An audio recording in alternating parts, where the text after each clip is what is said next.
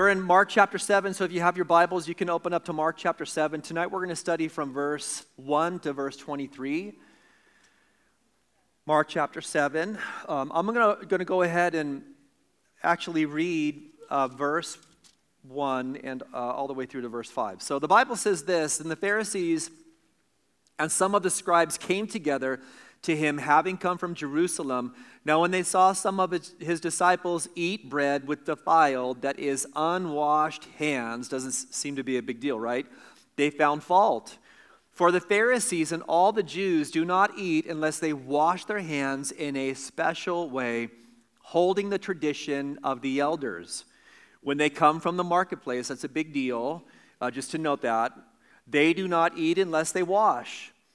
And there are many other things which they've received and hold, like the washing of cups, pitchers, copper vessels, and couches. Let me just read uh, verse 5 too. Then the Pharisees and scribes asked him, Why do your disciples not walk according to the tradition of the elders, but eat bread with unwashed hands? So, you know, we read these verses, and I know, like, from our context, it may not make a lot of sense because, because you know, we, we try to wash our hands before we eat. And then if you're a parent, you are definitely instructing your kids to wash their hands before they eat. I mean, it just seems like a, a good practice. But remember, at this point of time in Israel, uh, there were particular traditions that were man made uh, that had become so influential, they were considered to be equal to or even greater than the law. Uh, and so, you know, the religious leaders had held all these traditions that were that significant to them. Um, I think sometimes, you know, when we think of the word tradition, uh, we may frame it in a negative context, uh, but there are traditions that are, that are good traditions, right? And, and we may use different words to describe those good traditions, and, and I'll use the words godly disciplines. Like there are good godly disciplines that we have that we should be uh, you know, participating in regularly. They're a consistent part of our communion with God. Uh, they're, they're, however, they're biblical, right? I mean, we're not making it up as we go along. They are disciplines that are found within the Word of God.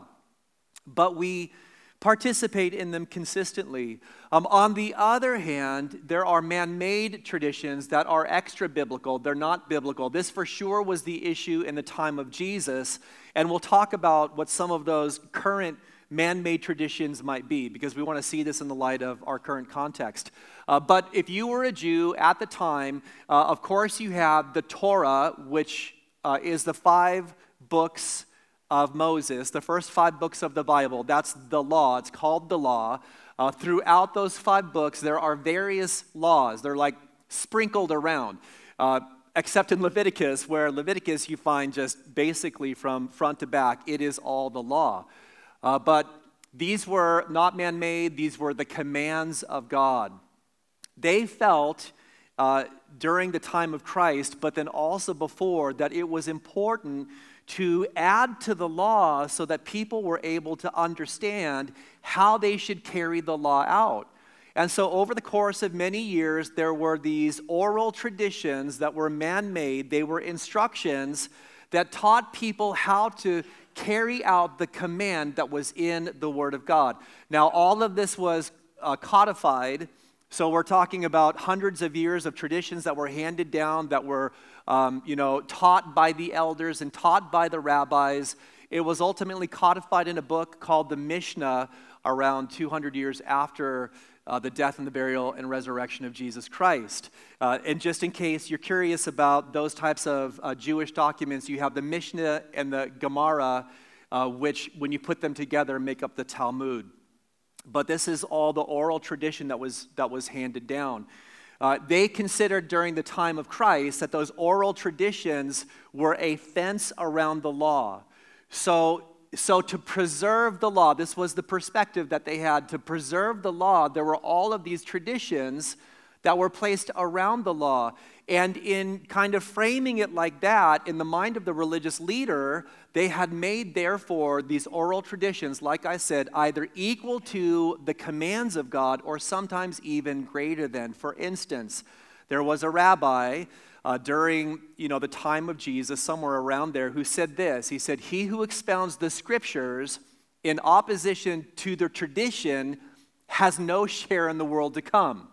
So, in other words, if you teach the scriptures in a way that conflict with the oral tradition that's been handed down, you're going to hell. Not very nice. Uh, in the Mishnah, you will read, if you ever want to read the Mishnah, you'll find this statement. It is a greater offense to teach anything contrary to the voice of the rabbis than to contradict Scripture itself. So there's a statement in the Mishnah that says that it's worse to be in conflict with something that a rabbi or an elder has taught than it is to actually be in conflict with the scripture itself. That would be kind of like you listening to me tonight and saying, hey, you better uh, listen to what Pastor Derek said because what Pastor Derek says is even greater than the Word of God. Like, that's a problem, isn't it? None of, none of you are like, oh, I'm out of here, right? None of you would ever want to do that, and none of you would do that because we obviously place the scriptures uh, as a, in a place of preeminence or prominent, prominence. There, the, the authority that we have comes from the Word of God. So, this is kind of the picture. These Pharisees and scribes, uh, they were in Jerusalem. They've journeyed over to kind of observe the ministry of Jesus. And I just want to say, uh, remember, this was not like they had questions that they wanted to uh, find answers to. They really wanted to not just criticize him, but they wanted to condemn him. And, and I know you know this, but the Pharisees were a very fastidious Jewish sect. So you had the Pharisees, you had uh, the Sadducees, and then you had the Essenes, three different groups within Judaism. Uh, they all had, you know, unique aspects to the things that they believed and the things that they taught. The Pharisees emphasized the traditions of the elders and they kept them meticulously. The scribes, on the other hand, were the doctors of the law. Uh, so these were the individuals that they, they not only transcribed the scriptures, but they were the one, they were professionals, they were professionally trained. If anyone had a question about really the nuts and bolts of the Word of God, they would always go to a scribe, and the scribe as the doctor of the law would tell them what the scriptures meant. So it may have looked like this you had the Pharisees going down to find fault with Jesus, and then you had the scribes endorsing what they said as if it was from God Himself. Um, I, I, do just want to mention tonight, right, as we think about the, the scribes and the Pharisees and their attitude towards Jesus, you know, they weren't coming to to uh, hear what he had to say. They were not coming to affirm those things that he did. They came not just to criticize, but to condemn. I would just say this tonight don't be a Pharisee, right? Don't be a Pharisee. So, sometimes it comes natural to us uh, to see others through the lens of failure. Sometimes, as religious people, you know, we're always looking for failure in other people, and we should never be we should never be looking at people like that because, you know, God doesn't look at people like that. I think it's easy for us to, to nitpick others. You know, somebody said this a long time ago to me, and I think it's really true. We judge ourselves but by our intentions, and we judge other people by their actions, right? I mean, we're quick to point out what other people do is wrong. We ignore our own wrong stuff because, you know, we live under the banner of, well, I didn't mean it, right? I didn't mean it. We use that all the time right? We say something we shouldn't say to our husband or our wife, or we ra- react in a way that we shouldn't with our kids, uh, or, you know, we're behaving in a way that's ungodly, and our excuse is, well, I didn't mean it. And it's like, well, if you don't mean it, then don't do it, right? Because saying that over and over again over the course of time, just, you know, I mean, pretty soon people will stop believing what you have to say. So there was this tradition of the washing of hands. And it kind of went something like this it was a very uh, very specific tradition. If you uh, read the Mishnah, I haven't, you know, read this aspect of the Mishnah, but uh, I've studied this, and apparently there are 60 pages dedicated to how you should wash your hands before you eat. This, uh, yeah, can you imagine that, right? I, you know, uh, I, I can't, I, I just can't even fathom. I mean, maybe we do after COVID, right? There's, there's so much about, about washing your hands that we probably never considered before. Uh, but there was this particular way that they did it. Uh, and it went something like this they would place their hands together and they would make sure their elbows were not connected. And then a fistful of water, there's debate on this, what this particular uh, word means in Greek, but a fistful of water or an eggshell and a half, very specific amount of, of water, would then be poured over your fingers and your hands.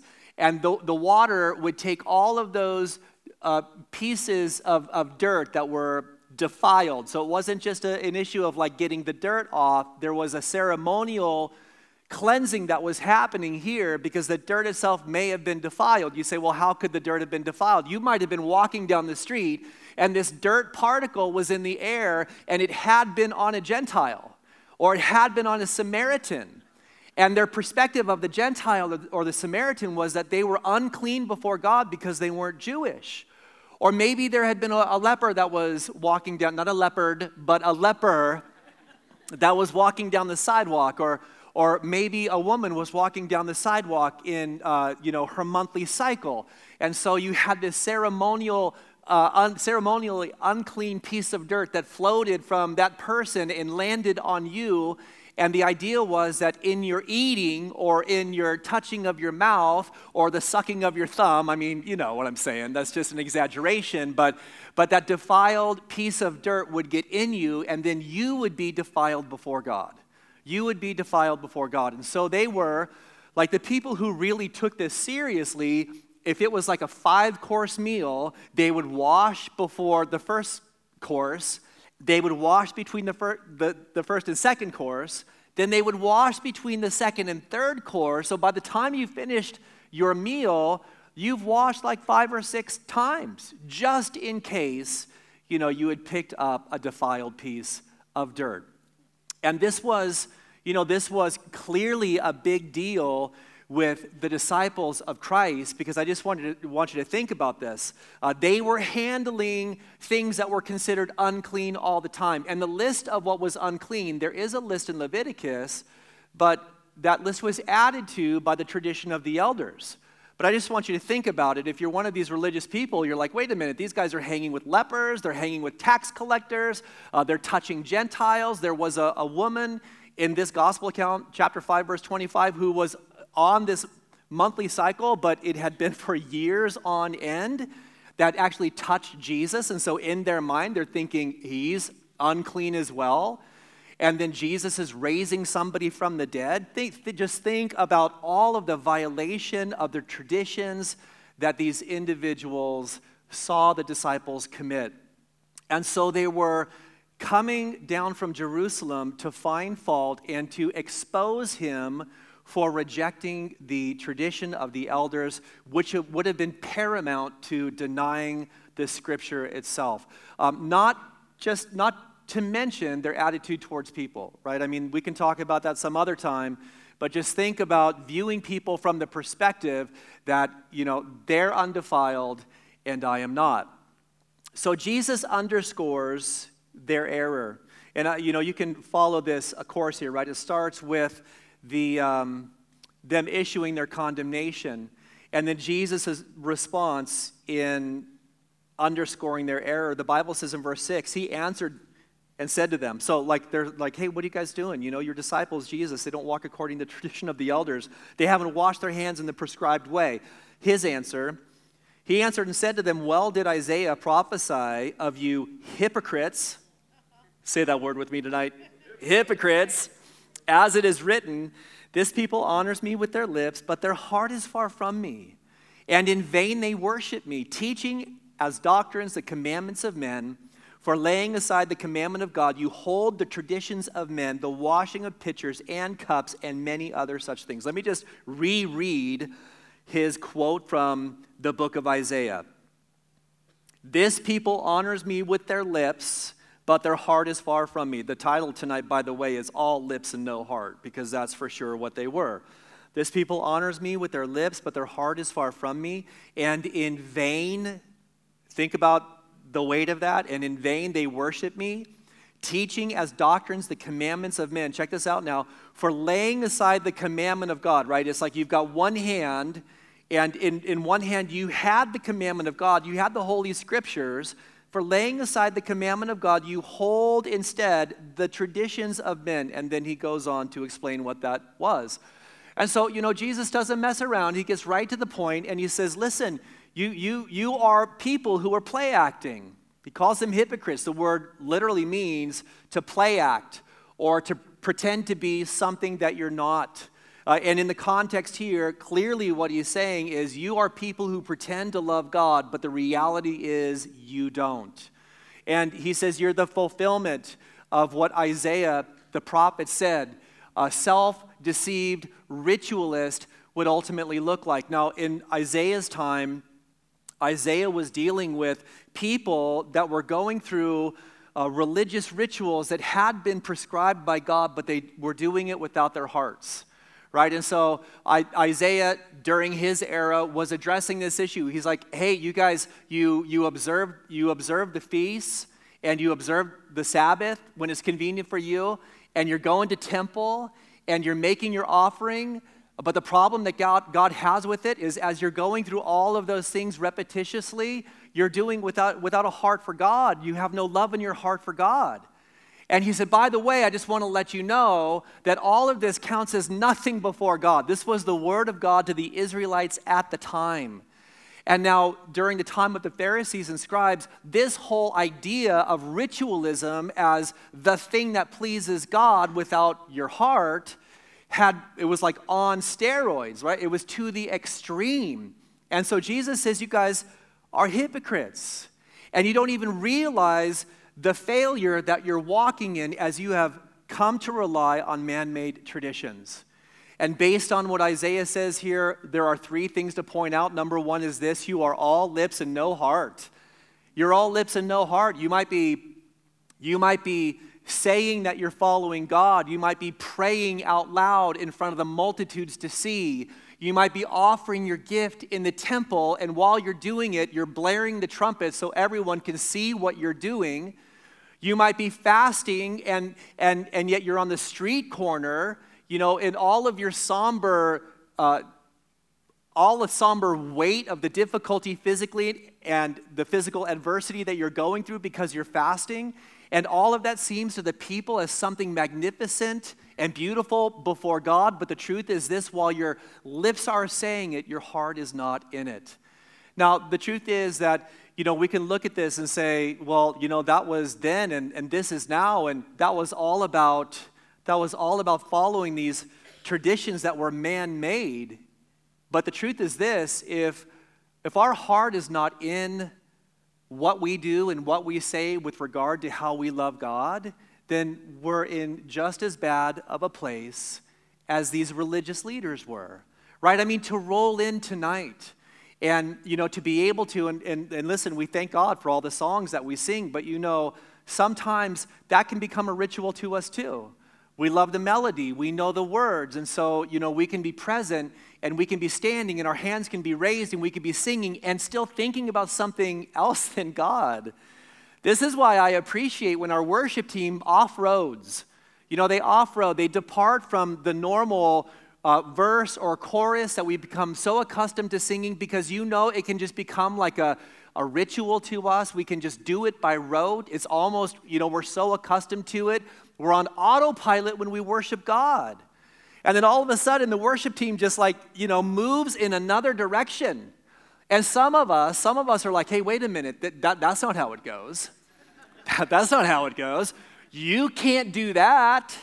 You know, you can't depart from the nor- normal verse or chorus. Like our song is supposed to be three minutes and 52 seconds. It has to fit within this box, right? And then you finish this song like this, and then we move on to the next song, and then we do a third song, and and then Derek or whoever's teaching comes up and maybe does an announcement, and there's 40 minutes of teaching, and bop, bop, bop, bop. We've got, we've got it all carved up. We've got it carved up. And, and I'm, not saying, I'm not saying the carving is bad. I'm not saying that the order is bad. I'm saying that our hearts are so messed up that sometimes we can get caught into this cycle of doing things and we, we, we don't even realize that, man, our, our hearts departed a long time ago. Our hearts departed a long time ago. That's why I do think it's important from time to time to turn our order of service upside down. You know, I was thinking about this uh, when I was doing a devotion uh, the other day, and back in Illinois, we had we had a farm. Okay, really, it was probably a huge garden, but I was just a little guy, and so for me, it was a farm. We had corn, and we had uh, watermelon, and zucchini, and strawberries. We had all this stuff, and you know, the the ground would just become it would it would just naturally become hardened, right? Because of the weather, because of walking on it. And so before you plant the seed, you have to get the tiller out. Anybody run a tiller before? You guys are Vegas people, man, just for sure, because tillers don't work in Vegas. But you know, you get the tiller out, you rent it, and what does it do? It, it turns the soil over, right? It turns the soil over so that hard soil is not on the top, but the, it cultivates the soil so the soil is ready to receive the seed. And I think, you know, sometimes even something as simple as turning over our order of service gives us an opportunity to have hearts that are refreshed before God. Because the last thing that we want to do is be heartless in our worship of Him. Because he goes on to say, the second thing here, in vain they worship me in vain they worship me. And if this doesn't scare the hell out of you, I don't know what will. And, and I mean that in the sense of like real, real hell. So don't, I didn't just cuss, all right? I'm talking about, I'm talking about having an awareness of the holiness of God and, and, and, and what God deserves and to live our whole life. Can you imagine living your whole life and going through all these religious rituals and then standing before God someday and saying, hey, you know what? Your heart wasn't in it. And so all of that meant nothing. It meant nothing. You replaced faith in my son for man made traditions. And so all of those hours of investment, you know, going to church and fulfilling what were considered to be spiritual disciplines, all of that meant nothing because you were not connected to me in the way that I prescribed through my son. God, help us to not be investing in man made tradition at the expense of real heartfelt worship before the Lord. And the third thing is this you know, I know this got you teaching as doctrines the commandments of men. He said, For laying aside the commandment of God, you hold the tradition of men. And so the third thing that they didn't realize uh, that they were at fault in because they were so focused on these man made traditions was that they had replaced God's word with the tradition. In fact, they had rejected God's word, laying aside the commandment of God. And this is what I was talking about. This is the perspective, right? You've got, as a leader, you've got, you got one hand that's open and maybe at one point in time, they had the scriptures, the holy scriptures, in their hand as the thing that they held as the authority and that they conveyed to the people of God. And then somewhere along the way, they set down God's word and they took up man made tradition and they held it as if it was the holy scriptures. He goes on in verse 9 to identify their hypocrisy. The Bible says, He said to them all too well, you reject the commandment of God that you may keep your tradition.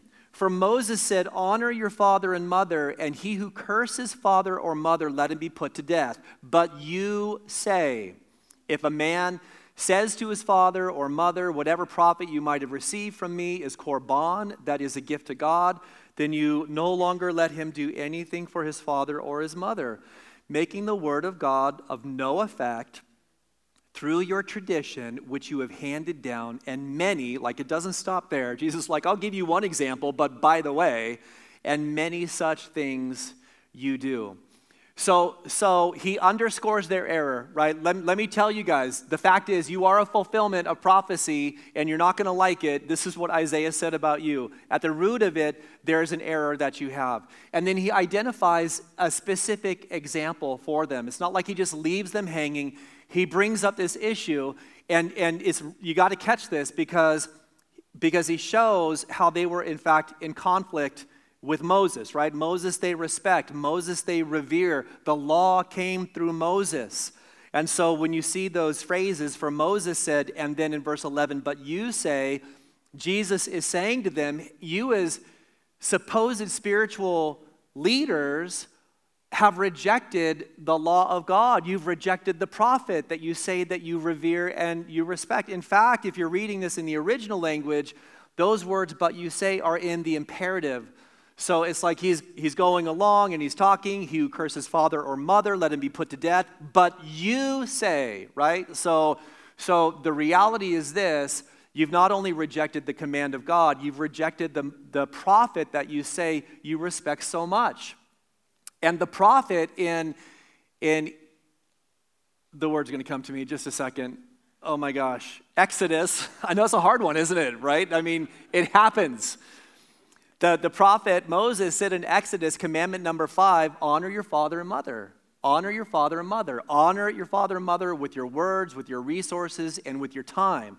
But you all have created this tradition and you've placed such an emphasis on it that this tradition that you've created is in conflict with Moses. And this was the example that he gave, right? If you were living during the time of Christ uh, and you had a possession, maybe a financial possession, or you had a home or something like that, and it was, it was really the right thing to do to either give it to somebody or it was going to be part of your legacy that would ultimately go to somebody in the family, um, but you didn't want to do that you didn't want to give it to that person, you could say, hey, this house or this money um, or this camel or this donkey, it's korban.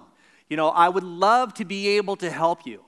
I would love to be able to be merciful and compassionate and meet your need, but unfortunately I can't because I've really dedicated these resources to God.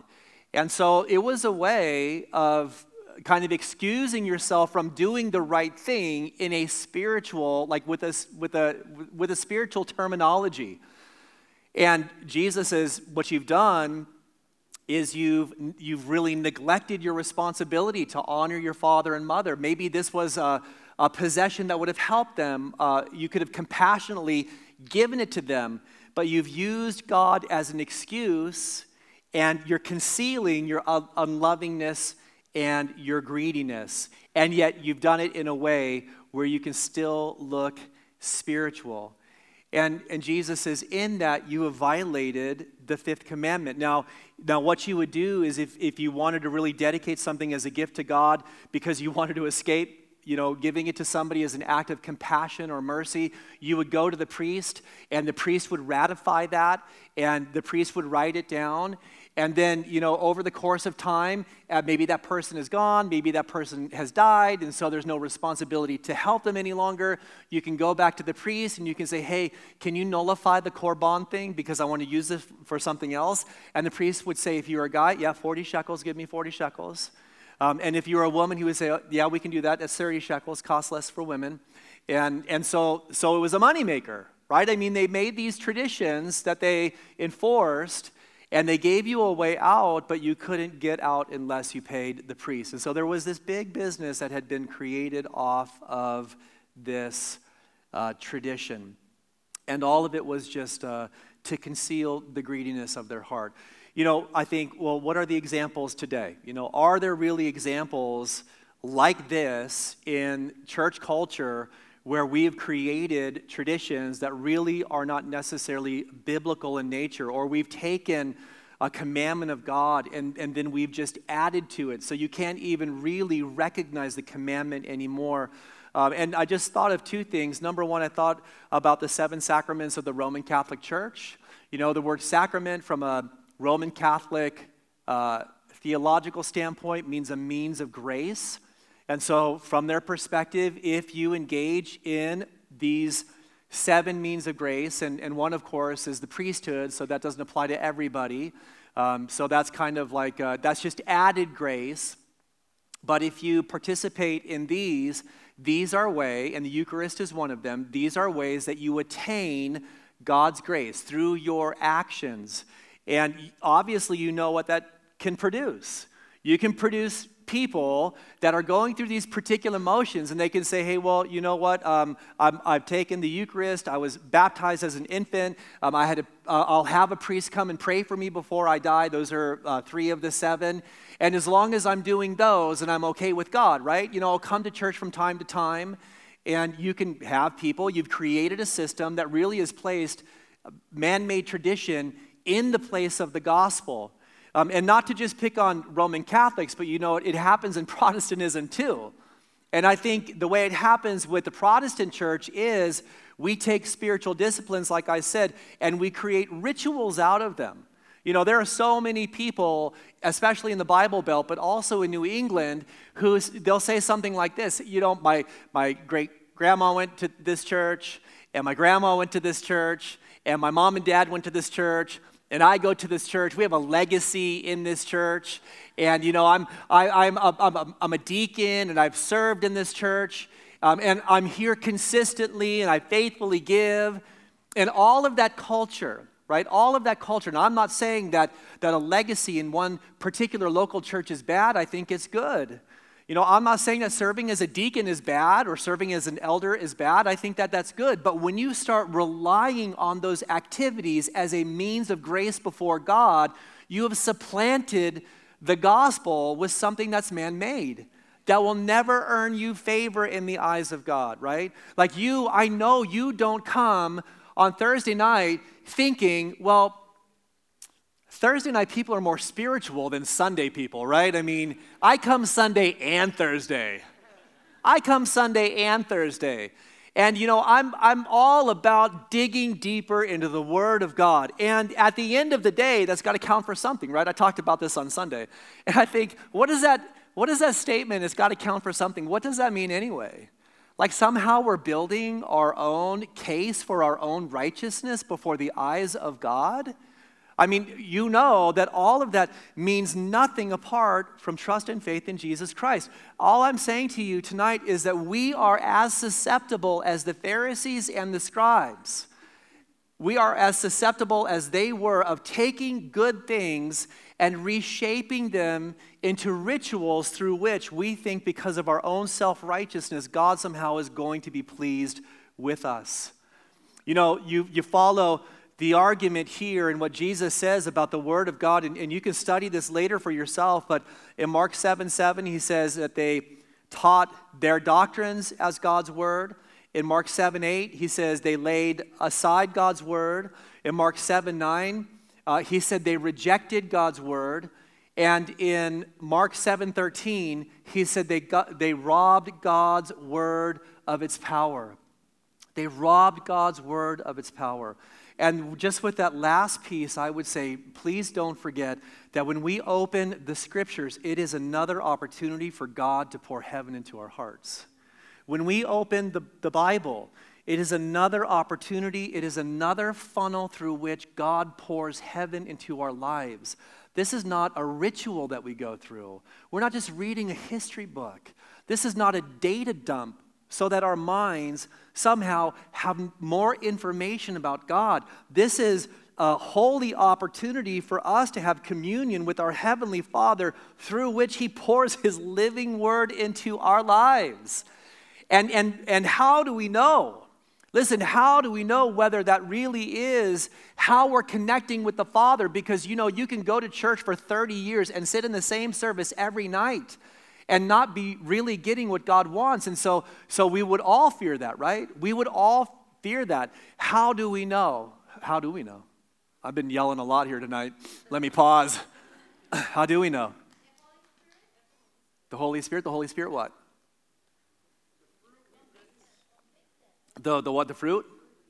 The, yeah, right? I mean, the Holy Spirit, let's just put it all together, right? The Holy Spirit is convicting us we respond to the conviction, and He transforms and changes our lives. That, that's what happens, right? I mean, we should be able to walk out of the service and say, okay, God, you know what? Uh, it's been kind of like this, right? I mean, it, it shouldn't be like this, and it shouldn't be like this, and it's never just going to be like this. And if you're one of those Christians who are like, oh, it is always, straight to the mountain, Pastor. I am always moving forward. I'm never moving backward. I say, You are a liar. You are a liar. Don't even. Don't even play that game with me. And you know, those people that do that normally are concealing the most sin. And all that's just a front because we all struggle. You know, we all struggle. We take four steps forward and then we take a step back, right? And, and I'm just saying, like, it might be doubt, it might be fear, it, it might be whatever, gluttony, it might, you fill the blank in, right? It might be hard heartedness. It might be hard heartedness. I mean, there are times in my relationship with God, and you know, we'll get to this in just a minute, where it's like, God, this has got a problem. This has a problem. This should be way more tender to you than it is right now. Like I'm in the book and I'm in prayer, but but something's not right here, and I can't fix this. I need more joy, right? I need I need a greater faith. I need to be more spiritually locked in and I can't generate that myself because I can't change my heart. What I can do is confess it to the Father and ask for His help. And so sometimes, right, sometimes it, it's, it's like this, but we should be able to look back on our lives and say, We've been growing. We've been growing. We, we should be able to say, God has been working today in my life. If I said this, if I asked you this question, hey, what's God been doing in your life lately? A lot. That's good. Yeah? Like, t- did you say too much? Oh my gosh. I know what that feels like. Right, what would you guys say? Too much? A lot. Tons? Like, give me, give me a, a concrete example. Growing in your faith. Abiding in Him. What? Undeserved mercy providing. Okay, so this is kind of a concrete example. All those things were good, but they were general, right? I mean, but I, am looking for like a good concrete. Hey, God's this recently, God has been supernaturally providing for me. Give me, give me some concrete things that you would say God has been doing in your life recently. Raise your hand because you know it's hard. Teaching me to let him fight the mental battle. That's awesome, man. God gave her $50 out of nowhere. That's awesome. Right behind you, you had your hand raised first. Healing. Oh, thank God. Robert. Yeah, teaching him, teaching him to trust in spite of circumstances. Wisdom.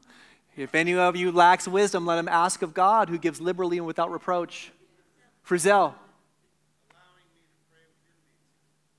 Uh, allowing you to pray with inmates. Oh, that's good. Again, that's awesome. Yeah, right, that's good. Right behind you. Providing opportunities to talk to people in the neighborhood. Joe. Softening my heart. That's good. Softening my heart. So look, all I'm saying is, all I'm saying is these are concrete, present, right now things that God is doing. If I ask that question, you're like, well, you know what? I mean, he did something in my life in 1980. That that's a problem, okay? That's a problem. And, and I, I know 1980 is a long time ago, and most of you weren't even alive then. But, but, if, it's, but if you can't find a, a concrete thing in the last five months or a year or two years, that should compel you to lean into God and ask Him why. To lean into God and ask Him why. Because if we're communing with God, there's going to be answers to prayer in our life. All right, if we're really communing with God, then we're going to see Him hearing in heaven and answering here on earth. So let's see, where was I? I don't even know. Verse 14, the Bible says, When he had called all the multitude to himself, he said to them, Hear me, everyone, and understand.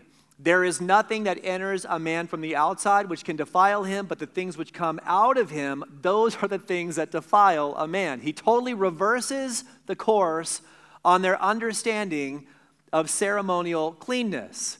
If anyone has ears to hear, let him hear. So he's like, hey, that probably should make sense. You guys should get it. When he'd entered a house away from the crowd, his disciples asked him concerning the parable. They're like, Rabbi, we just don't get this.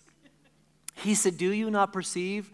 Uh, he said to them, Are you thus without understanding also? Do you not perceive that whatever enters a man from the outside cannot defile him?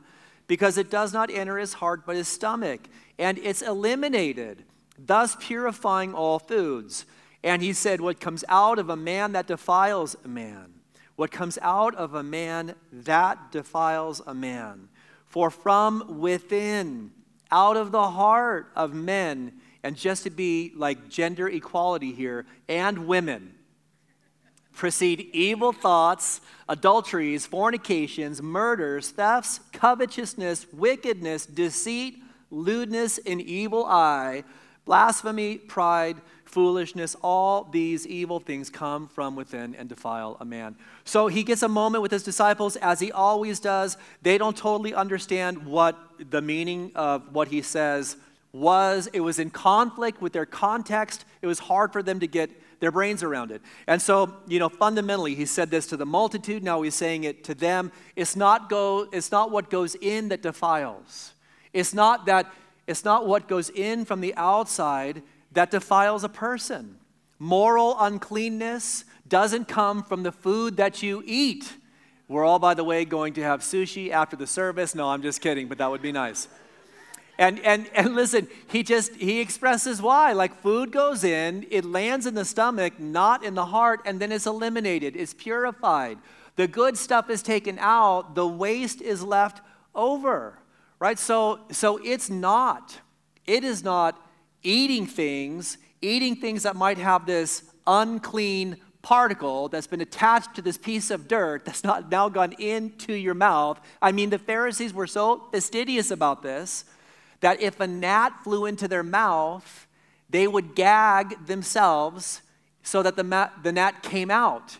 Because eating that insect in their mind would have meant that they were ceremonially unclean. But Jesus nullifies the dietary restrictions. I mean, this is a big thing. It's not really uh, dialed in or laid out here in detail. He nullifies all of the dietary restrictions. And he just gives such a solid, simple point. The defilement does not come from the outside. Uh, sometimes I run into Christians and they, they, they, they talk like this Well, you know what, Pastor? I, I try not to hang around non Christians because I don't want to get too close. You know, they're all, they're full of sin and they're kind of nasty. And, and, you know, I don't want to get too close because, you know, they're, they're going to impact my, my righteousness. And you know, normally that conversation then goes to it would be so awesome, wouldn't it, if we could just have our own island as Christians and we could all be together. And I'm like, dude, we don't even get along in the church. Like, what are you, what are you talking about, right? What are you talking about? I don't want that till heaven because that'll be a total disaster. That's what it will be. But that attitude, that mindset, or that somehow, look, we're all out in the secular world and, and the mindset that somehow being out in the secular world is going to impact somehow our righteousness is, of course, foolishness because our righteousness doesn't come from ourselves, it comes from God. And, and viewing people like that would put us in a disposition, it would create a framework that God doesn't even have for himself, and he doesn't want us to have either. You know, Paul was talking about to, to Corinth, he was talking about identifying uh, sin issues and addressing them. And they got all confused because they thought that he was saying, well, that means that you can't hang out with non Christians because there's all this sin. And he had to clean that up because they got confused. And he said, hey, when I said that to you, I didn't say to you, don't hang out with non Christians because if that happens, how will they ever get saved? How will they get saved? What I was saying is judgment begins in the house of the Lord. You guys need to hold each other accountable. The second thing that I see that he says here is this the heart is the place of the uncleanness in us. It's the heart. It's not, it's not the secular world around us. Uh, it is not the Christian, or excuse me, it is not the non Christian. It is our own heart. The place of uncleanness, the place that is immoral, the place that needs to be cleansed, the place that is naturally unrighteous, that needs to become righteous before God, dwells within us, not outside of us. And we'll talk about the danger of reversing that framework. And, and Jesus proves this, right? I mean, he explains with six behaviors and six attitudes how our heart is deceitful and wicked above all things. Who can know it, the Bible says? And of course, the answer God says, I search the heart. I know the heart. I know the uncleanness. I know the unrighteousness. Defilement doesn't come from the outside to the inside, it comes from the inside to the outside. And cleansing your hands without having your heart washed means nothing before the Lord. If we miss the heart of the matter, we can find ourselves looking like spiritual people, but still living with the heart of wickedness. I think that there's an allure to man made traditions. I think that we are by nature drawn to creating traditions that we can ritually experience that supplant the gospel. And I want to tell you why. Because, because when we're able to create traditions that make the problem on the outside and not the inside, we alleviate ourselves from responsibility. Right? And that's exactly what they did. They're like, hey, the problem's not here, the problem's out there. And as long as I separate myself from out there, I won't have a problem in here. And Jesus flips it around and he's like, no, the problem is in here, and your in here problem is defiling everything around you. And until you take personal responsibility of that, things are not going to change. The second thing that I think uh, makes man made tradition so alluring is it leaves us, it puts us in a place where we can think that we're basically good. You know, more or less, we're, we're good people. We follow these traditions. And as long as we keep ourselves from those things on the outside, because we're basically good, we will be okay. We may need some minor modifications right? I mean, it's good to come to church, put our kids in a Christian school, you know, learn a couple things because that's what Jesus came to do. He came to give us good advice. It's not, it's not the good news, it's the good advice, like N.T. Wright said. And of course, that is to totally and completely misunderstand the gospel. The, the coming of Christ was not a declaration that we're basically good. The coming of Christ was a declaration that we are altogether wicked and evil. Like, there's no way. There's no way for us to pull ourselves up by our bootstraps and get to God. We are totally in need, desperately in need of a Savior who can rescue us, who can save us, who can restore us. I think man made tradition also, the third thing is this it keeps us in a position where we can maintain control right? If we can reduce God to a set of do's and don'ts, we put God essentially in a box, right? And now we can be in control. We can keep God in his place. We don't need this radical faith. We don't need to come to God and open up our whole hands and our whole hearts and our whole lives and say, God, okay, you know what? I'm a little scared and I don't know what this is going to look like, but I know what I know what the cross demands of me. And so, God, you've broken the box of my personal traditions, and now I'm coming and I'm giving everything to you. You don't have to do that if you're just going to reduce God to a, a list of do's and don'ts. You can keep God in this safe little place, or so you think. The cross of Christ demands so much more. And the final thing is this the final thing is obviously pride, right? I mean, when we create these rituals uh, that we are consistently executing, we can have a perception of ourselves that is greater than other people. You know, we can we can have this attitude, well, I do I do this. You know, these are the things that I do. This is how I please God. And then we can use, and of course, remember, we judge ourselves by our intentions and other people by their actions. We're never as good as we really think we are.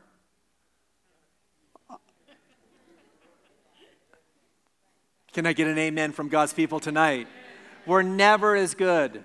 We're never as good. And you know, the greatest thing that will help you deal with that issue is getting married, right? I mean, if you. You think you're all amazing, right? You think that you got it all together and that you're going to bring all of this to a marriage. And then all of a sudden, you know, it's like the marriage is a mirror and you're like, oh crap, I'm horrible. I'm horrible. I'm horrible. I thought I could I thought I could love so selflessly. And you know what? You could when it was 20 minutes with somebody. And you could when you could close the door or hang up the phone, right? I mean, when you could control the relationship, you could turn it on. You could turn it on for a minute, but when you're living 24 7 with somebody, it's like you can't escape. And by the way, they can't either. And that's why you need God so bad in your life. Like the only way to a healthy marriage is total dependence upon the Lord. But when, when we're in that place of uh, minimizing, reducing, truncating the gospel to man made tradition, that's not even a truncation, it's a perversion, then we can live this life of pride. You know, we can live this life of pride. Well, I dress like this. I, I wear these clothes. You know, I get this in church sometimes. You know, people, people scanning and seeing what other people are wearing and then criticizing them because, you know, what they're wearing might be just like uh, showing a little too much knee or something like that. And don't get me wrong, we should come clothe the church, okay? I, I am for that. I am for that. I am for that. But God help us to not enter the place of worship and be like scanning people up and down to see if they meet our standards. No one cares about your standard, okay? The standard's been set in the standard's been set in the Word of God. All right. Okay, I, have said enough. I've said enough, and, and I just have to do some Q and A. So, but but let me let me pray for us, and um, let's wrap this up the right way. Father, thank you so much that that you're good and and you're faithful. God, we mess it up. We mess it up. And you know why, God. We just were prideful. We don't want to take responsibility. It's easier to criticize people than to submit to the conviction of your spirit. And we just want a, a, fresh start. Maybe tonight you need that fresh start, that fresh work of God's Holy Spirit. And, and He's present tonight. And, and you know what? No one needs to know why. It's really nobody's business. It's just business between you and the Lord. But maybe you need that fresh work. Maybe you need the tilling of the soil of your heart. Maybe you've supplanted the gospel with just rules and regulations that you have straight up made up. And you need to honestly kind of cut it out. And you need to get back to the Word and letting heaven influence your life. Uh, maybe, maybe today, you know, you find yourself in a place, and, and it just is possible, you know, you've been consistently coming to this place and and there's a, a good regularity, but it's just been religious ritual. And you've not really ever experience the transforming power of God's Holy Spirit in your life. You need to connect that dot tonight through faith in Christ. And so, tonight, as our eyes are closed, our heads are bowed, I just want to pray for us this evening. And um, if this is you, I, I want to give you an opportunity just to just to acknowledge that.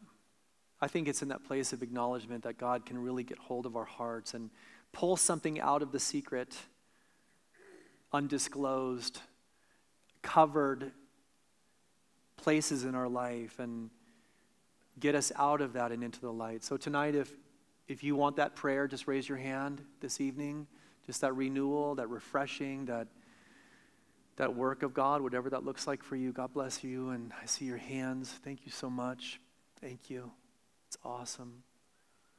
It's awesome. Thank you. I'm going to just raise my hand with you tonight for that desire for more, more of God. More, not, not that He doesn't give more, He always does, but, but I want more receptors, spiritual receptors working in my life, more acceptance. So tonight, I'm just going to pray for us. Father, thank you. Oh God, thank you that you're present tonight and we can learn from this situation 2,000 years ago. And, and it's easy for us to criticize these Pharisees and scribes, but the truth is, God, sometimes it's us. Sometimes it's us. We have bad attitudes towards others. We we shirk responsibility, and God, we go through motions. And so, please, we pray. God, we open up our hands and our hearts, our lives to you. Pour yourself into us. And God, God, we receive tonight all that you have for every miracle. And God, I pray this evening would be one of those nights where, where we would be able to walk away and say, hey, God did something in my present. He did something in my now. He touched me and He lifted a burden and He transformed and changed my life and He surprised me with His grace. God, we pray tonight that you would, that you would do that and more. God, that you would do that and more. Please, by your Holy Spirit, move in this place. And God, answer prayers that have been lifted up for years. God, restore hearts that have been hardened for months. God, may there be a new work of your Holy Spirit that we experience in Jesus' name. Amen. Amen.